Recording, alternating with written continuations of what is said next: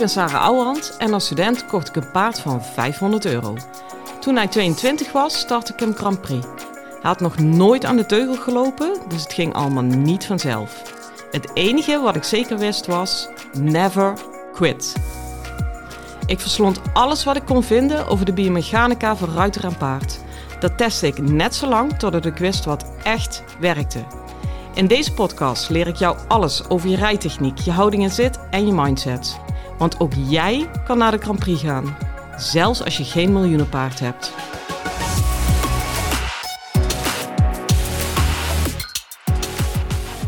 Hey lieve paardenmensen. Nou, ik kom uh, net van de tandarts. Kan je echt vertellen, dan ben ik op mijn slechtst. Als je het nou echt wil hebben over overactivatie van je lichaam. Nou, nou, nou. Ik lig daar echt als een houten klaas in de stoel. Zweet op mijn rug. Het is echt erg. Ik rij liever 10 jonge paarden op een dag of 20 keer een Grand Prix proef dan dat ik in die stoel lig. Man, man, man. Maar we hebben het weer gehad en dan hebben we het maar meteen het slechtste van vandaag uh, achter de rug. Het beste is ook al geweest. Ik had vanochtend uh, echt super leuk visite. De KNS eh, kwam bij mij op bezoek. En ehm, ja, sowieso ontzettend leuk dat de KNS naar je toe komt deze zomer. Maar uh, eigenlijk vooral heel leuk. Ja, weet je, ik krijg zoveel energie van gesprekken met gelijkgestemden. En gelijkgestemden in dit geval is gewoon, dit is een dame die altijd overal mogelijkheden ziet. Altijd over, overal voor het beste gaat. Um, die durft te kiezen die uh, echt iets gewoon echt in de markt kan zetten. Die een neusje heeft voor hoe, hoe, hoe verbind je mensen. Ja, weet je, daar ben ik natuurlijk helemaal van de partij. Echt helemaal gewoon. Dat is het liefste wat ik wil. Echt als ik nou ook...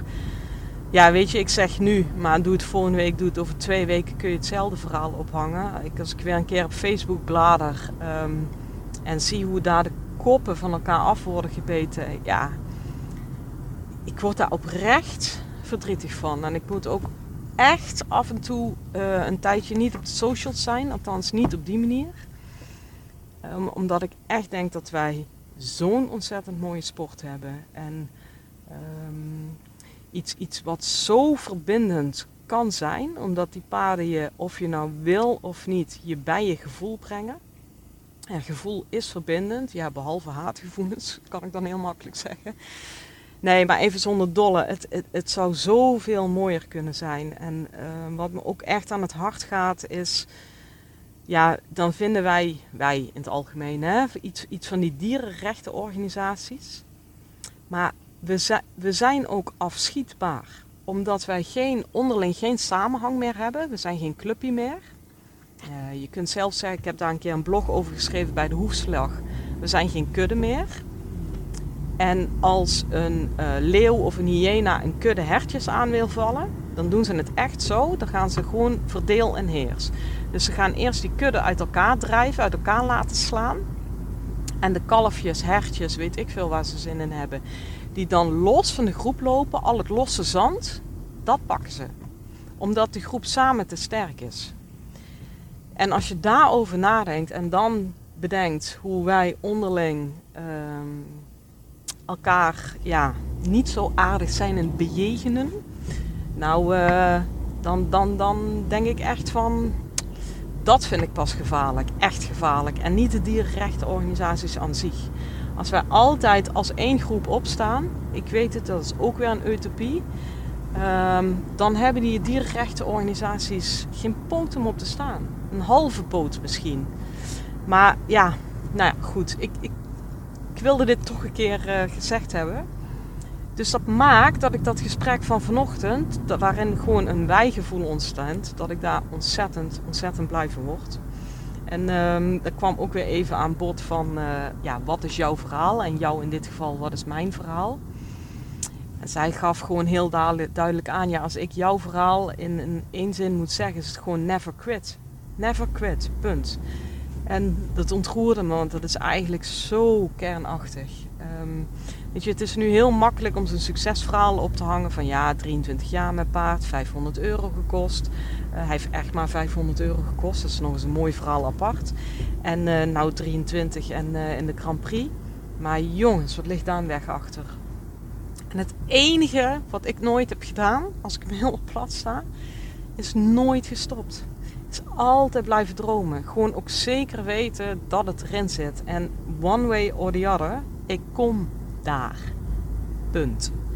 En ik zat laatst te denken of er nou echt momenten zijn waarop ik echt heb gedacht: dit gaat me niet meer lukken. Um, twijfel is er vaak zat geweest. Hè? Denk niet dat ik uh, als een een of andere heldhaftig altijd ben doorgelopen. Maar je hebt twijfel en je hebt het echte geloof van dit gaat niet meer lukken. Nou, ik ben maar één keer of twee keer echt op dat punt geweest. Ja, en toen heeft mijn paard me er doorheen getrokken. Echt letterlijk. Ik weet nog dat ik, er was een heel Varenbeek in Brabant. Toen was ik op een wedstrijd. Uh, wat reed ik toen? Z2 of zo? Z1 of Z2. Niet zo achterlijk hoog. En ik was uh, lekker aan het inrijden, la la, het ging allemaal goed. En uh, toen zei mijn man, die moest mij toen nog voorlezen van ja, saai, je kan de ring in. Maar die ring die kon ik niet zien vanuit het inrijden. Trouwens ook een basisfout. Je moet altijd even naar de ring gaan kijken. Maar had ik toen niet gedaan. En ik moest even om een gebouw heen om bij die ring uit te komen. Oh, ik vergeet het nooit meer. Ik zag die ring. En uh, ja, die ring was op zich niet zo het probleem. Maar er zat een heel terras aan. En het was kei mooi weer. En uh, dat hele terras zat vol. Nou, en ik sloeg daar totaal, totaal op dicht. Ik, ik kan het nog voelen hoe ik toen die ring inging. En uh, ja, weet je, gewoon niks ging meer. Echt, ik, ik, ik weet niet eens meer hoe ik van A tot Z ben gekomen in die proef. Niks ging. Impulsverlies. Nou, ik, uh, ik wil er bijna niet, nog steeds bijna niet eens over praten. Hoe dan ook. Um, ik heb echt uh, zitten aftellen iedere seconde totdat die proef voorbij was. Toen ben ik die ring uitgegaan. Heb ik zelfs tegen mijn man niks meer gezegd. Ik kreeg ook helemaal geen contact meer met me. Toen ben ik naar de trailer gegaan. Het was toen mooi weer. Het was nog op gras toen. En toen heb ik uh, mijn paard aan de trailer gezet. Wel nog met halster. Zo, zo snugger was ik dan nog net wel. En toen ben ik uh, achter tussen de, bij de trailer en de auto waar die koppeling uh, zit ben ik op de grond gaan zitten, ben ik compleet in elkaar geklapt. Huilen, huilen. Echt, ik kon niet meer. Omdat ik. Het was thuis al zo moeilijk en dan op een wedstrijd wordt het nog moeilijker. En je voelt op een gegeven moment geen enkele ruimte meer. En hoe dan? En mijn man stond daar in stilte bij. Daar is hij echt heel erg goed in. Om in stilte bij me te zijn. En uh, die zei op een gegeven moment tegen me: Sa, je moet even kijken. Maar ik zat zo in mijn ellende. Ja, nou moet ik erop lachen. En dat ik echt. Nee, en ik wil nergens kijken. Ik wil niks zien. Maakt me niet uit waar je nog mee komt. Ik stop ermee. En nou, la la la. Um, en toen zei hij heel rustig: Saar, dit moet je echt zien. Ja, en door hoe hij het zei, dacht ik: ja, er is toch wel echt even iets gaande. Dus ik keek op uh, met het mascara natuurlijk tot, tot op mijn rijbroek. En toen stond mijn paard, uh, die stond in principe achter de trailer, maar die had alleen zijn hoofd zeg maar om de hoek gestoken, zodat hij mij kon zien. En even voor de beeldvorming, dit is zo'n ontzettende vreedschuur en hij stond daar op gras. Dus die had normaal altijd alleen maar bezig geweest met dat gras op de grond eten. En als ze er niet aankwam, had hij onrustig geweest. En nou, weet je, eten, met hoofdletter E. Maar die stond daar op het gras vastgezet aan die trailer. Die keek letterlijk het hoekje om, zodat hij mij kon zien. Die zette zijn oortjes naar voren en die bleef doodstil, alleen maar naar mij staan te kijken. Met zo'n ontzettend vriendelijk gezicht. Ah, ik, ik voel hem nog als ik eraan denk. En um, het was vooral bizar omdat ik meteen zag, hij eet niet. Hij is echt 100% op mij gericht nu. En hij deed hetzelfde als wat mijn man op dat moment deed. Hij bleef in stilte bij me. Ik merk dat me nog emotioneert. Um, omdat die stilte die toen viel, zo extreem troostend was. En zo extreem alleen maar het gaat om ons samen zijn. Um, en dat liet hij me zo goed voelen door alleen maar naar me te kijken met zijn oortjes naar voren en verder rest geen, vind te verroeren. En dit was niet een moment, hè. dit heeft minutenlang geduurd. Ik heb minutenlang teruggekeken. Ehm, en ik voelde me helemaal tot rust komen. Mijn man heeft op dat moment ook niks meer gezegd. En ehm, ik ben opgestaan, ik heb mijn broek afgeklopt. En ik heb mijn paard opgeladen. Ik ben naar huis gereden. En ik heb me ingeschreven voor de volgende wedstrijd. En dat was zo'n doodpunt waar ik overheen ben getrokken. Ehm, zonder dat er een woord aan vuil is gemaakt, maar waarin echt alles, alles werd gezegd. Ehm, gun dat echt iedereen die op zo'n punt komt. Zoek alsjeblieft iemand die je in stilte kan steunen. Want al dat geouwehoer en al dat gelul, uh, dat is zo. Dat doet helemaal niks op zo'n moment. Daar gebeurde alles. En um, nou ja, dus dat was, dat kwam me even heel erg terug, omdat ik natuurlijk vanochtend met de KNS heb gezeten. En uh, ze willen mijn verhaal veel duidelijker naar voren brengen. Dat is natuurlijk ook ontzettend waardevol. Weet je, de Grand Prix is er voor iedereen. Ook voor jou. Je moet het alleen even willen zien. En zelfs al bereik je nooit de Grand Prix, rij alsjeblieft wel iedere dag alsof je daar gaat komen. Want dan ga je met bezieling, dan ga je met uh, kunde, dan zoek je iedere keer uit hoe zit het nu echt. Weet je, als jij echt rijdt alsof je ooit de Grand gaat rijden, bijna ongeacht of het ooit gaat gebeuren, dat betekent dus voor mij, puur rijtechnisch, puur heel praktisch, dat je er dus waarde aan hecht hoe jij je volte rijdt. Want ik kan aan jouw volte zien in de baan, hoe rij je een volte, kan ik voorspellen of weten hoe jij straks je pirouette rijdt.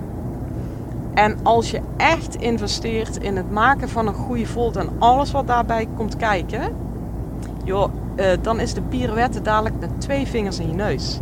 En ik ben er echt van overtuigd dat dit soort dingen, waar ik het nu over heb, eigenlijk veel meer de oorzaak zijn waarom er relatief veel ruiters stranden. Ik noem even een paar bekende struikelpunten van de M naar de Z.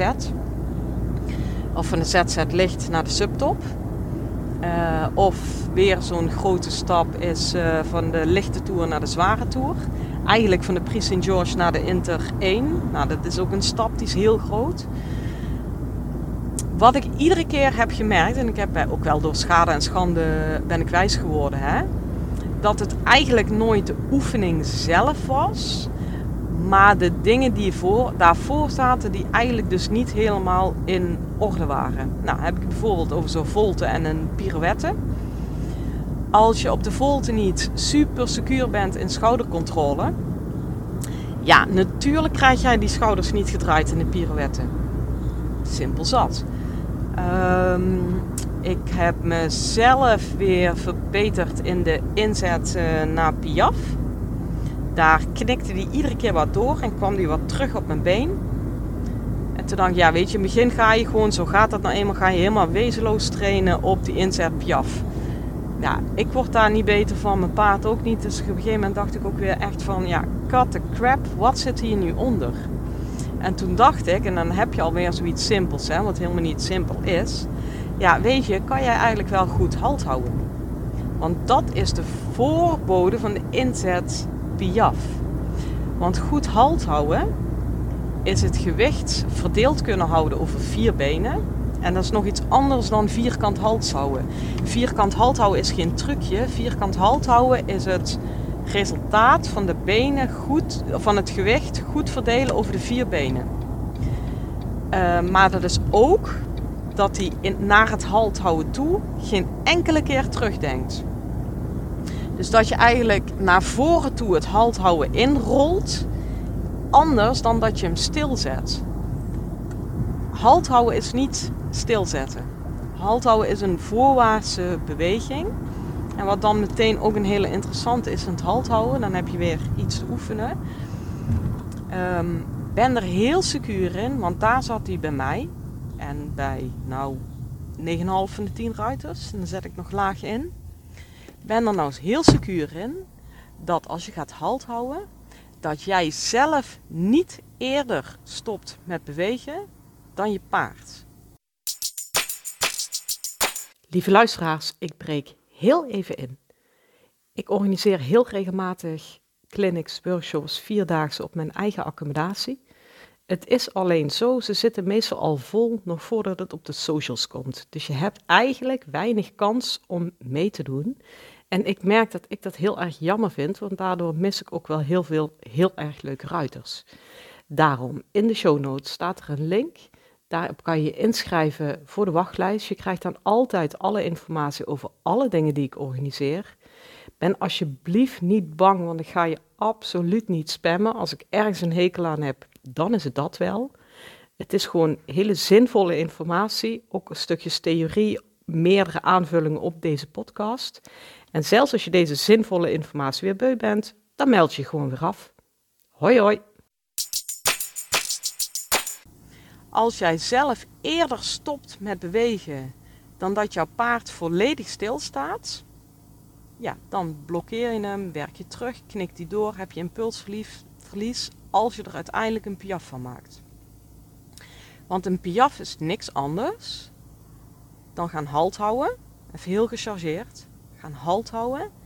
En net op de laatste milliseconde dat hij inderdaad stil wil gaan staan, zeg je even met je been toch doorlopen. Maar dan op de plek. Voel je hem en voel je dan ook wat halt houden met piaferen te maken heeft? En snap je dan ook waarom het zo belangrijk is dat je niet eerder stopt met bewegen in je eigen lichaam dan dat je paard stilstaat? Want dat deed ik dus uh, uiteindelijk nog wat te veel. Dat ik net wat te vroeg uh, toch stopte met bewegen, met meebewegen in mijn eigen lichaam. Nou, je kunt ook gewoon super simpel zeggen: ik blokkeerde. De laatste nanoseconde, hè, jongens, het gaat echt nergens meer over. Uh, maar dat was precies het moment waarin ik bij de inzet Piaf dacht: shit, hij valt van mijn been af. Nee, jij blokkeert. En dat kreeg ik duidelijk door het halt houden. En daarom eh, als je echt technisch goed dressuur wil rijden, zeg ik altijd: je moet echt rijden alsof je de Grand Prix ingaat. Eigenlijk moet je er sowieso van uitgaan dat je de Grand Prix ingaat. Maar als je dat niet doet, doe dan alsof. Want ik zie vaak, te vaak, dan, um, uh, nou ik noem bij, om bij dit voorbeeld te blijven, dan uh, ben ik met een ruiter bezig en dan wil ik altijd het halthouden checken. Zeker als ik daar in mijn eigen rijden mee bezig ben ga ik meteen kijken hoe zit dat bij anderen, hoe werkt dat.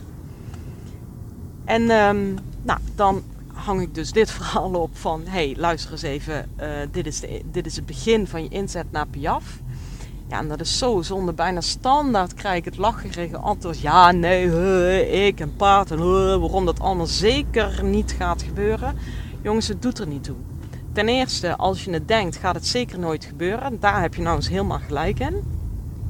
Maar ten tweede, en die moet je gaan zien, als jij dat echt denkt en daar dus echt niet mee bezig bent en niet op deze manier naar kijkt, ga je in de basis het dus ook niet goed voor elkaar hebben.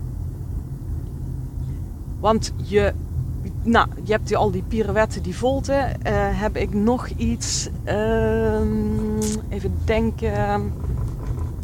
Ja, als ik gewoon geen goede rechte lijn kan rijden, dat is ook zoiets van de basis kan je ook geen zigzagappiëment rijden. Want zigzagappiëment is wel schuin, maar als je wisselt van links naar rechts, of van rechts naar links, hè, van het linkerappiëment naar het rechterappiëment of rechtsom, daar zit één pas recht maken tussen. En als het je op de rechte lijn niet lukt om dat paard 100.000% recht te maken, wat ga je doen in die split second in het appiëment, in het zigzagappiëment? Dus het spannendste van het zigzagappartement is die ene pas dat je hem recht maakt. Dus begin er maar vast mee. Snap je? En uh, dat zou ik zoveel mensen gunnen van dat ze echt gaan zien uh, dat er zoveel ruimte nog is. Dat je als je naar dit soort dingen kijkt en hoe enorm plezier je jezelf daarmee doet als je meteen vanaf het begin naar dit soort dingen kijkt. Ik ben ook bij de jonge paarden um, die ik rij. Daar vraag ik best wel al wat van. niet in belasting van, qua belasting van het lichaam. Hoewel ik daar ook bij denk, jongens, laten we ze vooral niet in gaan pakken in, uh, hoe noem je dat, van dat bubbeltjesplastic. Maar eigenlijk vraag ik wel meteen, um, hey, wil je gewicht uh, verdelen over vier benen? Is voor jou fijn, is voor mij fijn, is voor je rug fijn, iedereen blij. Maar ik weet dus ook, dat betekent dus dat je straks goed kan halt houden en daarna goed kan piaferen in het verlengde hiervan. Ja? Ik vraag ook meteen, wil je van achter naar voren aandraven? Um, want je hoeft het maar gewoon meteen goed te kunnen. En een jong paard vraagt dat twee keer. En dan draaft hij 10 meter en zeg ik braaf, braaf, braaf. En die van mij zegt, nou uh, rij nog eens even door en ik zet nog een lijntje passage erachteraan.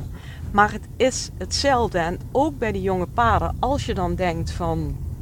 Ja, maar hij is nog jong en hij moet het nog leren. En oh jongens, zeker als je ze zelf inrijdt. Ik ken die valkuilen allemaal wel. Doe het niet. Denk wel, hij is nog jong en voorzichtig aan. Ik pleit niet voor een zware belasting. Maar ik heb liever twee goede overgangen op de rechte zijde. Die correct van achteruit zijn dan dat je denkt, ja, ik draaf maar 10 minuten, want hij is nog jong. Daar heb je toch. Ja, je hebt er conditioneel iets aan. Maar laten we er even vanuit gaan dat ze conditie hebben. Ja, wat dan? Leer ze meteen waar, hoe hun lichaam in elkaar zit. En uh, ben daar ook alert op. Dat is echt heel belangrijk. En dan zou ik zoveel mensen gunnen dat je wel over dat dooipunt van de M naar de Z komt. Dat, dat kan gewoon. Dat heeft zo weinig vaak maar te maken met de kwaliteit van het paard. En natuurlijk, kwaliteit van het paard is helpend. Um, kan hem ook omdraaien. De niet-kwaliteit van mijn paard heeft het nog veel moeilijker gemaakt. Hè? En um, ik ben nu ook echt wel op het punt dat ik denk, nou, ik gun mezelf nou echt dat het een stukje makkelijker mag. Ik heb nou ook een, uh, een jonge hengst staan, die, ja, die beweegt veel makkelijker. En uh, ja, daar kijk ik gewoon echt naar uit. Maar ik heb dat eigenlijk pas gedaan toen ik zeker wist uh, dat ik bij dat moeilijke paard niks meer te leren had. Want oh, je wil niet weten hoe vaak er tegen mij is gezegd: stop er toch mee, zoek toch iets makkelijkers. En ook door de mensen die mij lief hadden hoor, juist eigenlijk wel, omdat ze mij zagen worstelen en zoeken en soms gewoon knokken en yo, is dit eigenlijk nog wel leuk. En ik heb altijd gezegd, en daar ben ik nu godsgruwelijk dankbaar voor, van nee, dat doe ik niet. Nou, in the first place, dit is mijn maat. Het verhaal dat ik uh, aan het begin van deze podcast vertelde, zegt echt genoeg. Hè?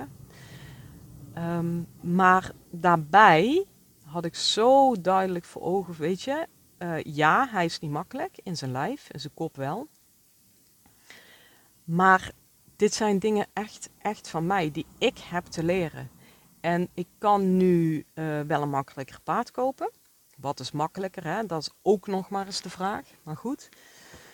Uh, maar ik weet zeker dat het dan een tijdje makkelijker gaat zijn. Maar ik weet ook zeker, one way or the other, ik ga dit tegenkomen. En one way or the other, ik wil dit leren. En dus blijf ik bij dit paard. Hey, en dus is het gelukt. En ik kan dat natuurlijk nooit meer uittesten, maar ik denk echt dat als ik met hem was gestopt, en ik had een ander paard gekocht, wat dan zogenaamd makkelijker zou zijn. Ik vraag me oprecht af of ik dan in een Grand Prix terecht was gekomen.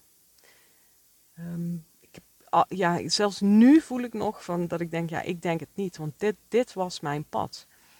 En ja, blijf je daarin bewust van, is het je pad? Loop je vast, je mag me altijd contacten. Ik wil altijd met je meekijken, maar geef alsjeblieft niet te snel op. En blijf logisch nadenken. Vooral dat. Weet je wat ik net zei over die inzet Piaf? Hey, en ik ben ook niet heilig. Ik heb ook gedacht, ja, komt omdat het uh, uh, niet zo'n kwaliteitspaard is, dus hij vindt het moeilijk, dus het zal wel. En toen heb ik toch gedacht, nee, ik ga niet akkoord met deze gedachte. Gewoon niet. Ik ga die oefening uitpluizen. Nou, en toen kwam ik dus uit van, hey, kan je eigenlijk wel fatsoenlijk halt houden? Ja, het is te erg hè, als je op dit niveau rijdt. Maar je moet je die vraag stellen. Hoe zit die oefening uit in elkaar? En hoe, hoe maak ik hem behapbaar en logisch? Nou, ik kwam uit bij het halt houden. En echt ongelogen. Ik heb daar een week mee geoefend om goed te halt houden. En mijn inzet naar Piaf is verbeterd. En als je zo gaat leren kijken en denken, ja, dan is de Grand Prix echt voor iedereen bereikbaar. Want dan wordt het logisch, dan wordt het makkelijker, dan wordt het hanteerbaar, dan wordt het bereikbaar en dan wordt het, hou je vast, zelfs leuk. Nou, ik hoop van ganse harte dat je hier iets aan hebt. Um, ja, zoek, naar jouw kleine ding wat je kan halen uit het punt waar je nu in vastzit. Maak het mega Jip en Janneke en laat mij weten als ik je daarmee kan helpen. Jongens, een ontzettend fijne dag en heb veel plezier met je paard. Hoi!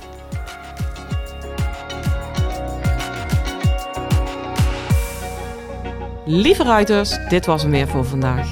Waardeer je mijn tips? Geef me sterren op Spotify en iTunes. Dat voelt voor mij als een dankjewel. En geef je paard een knuffel van me.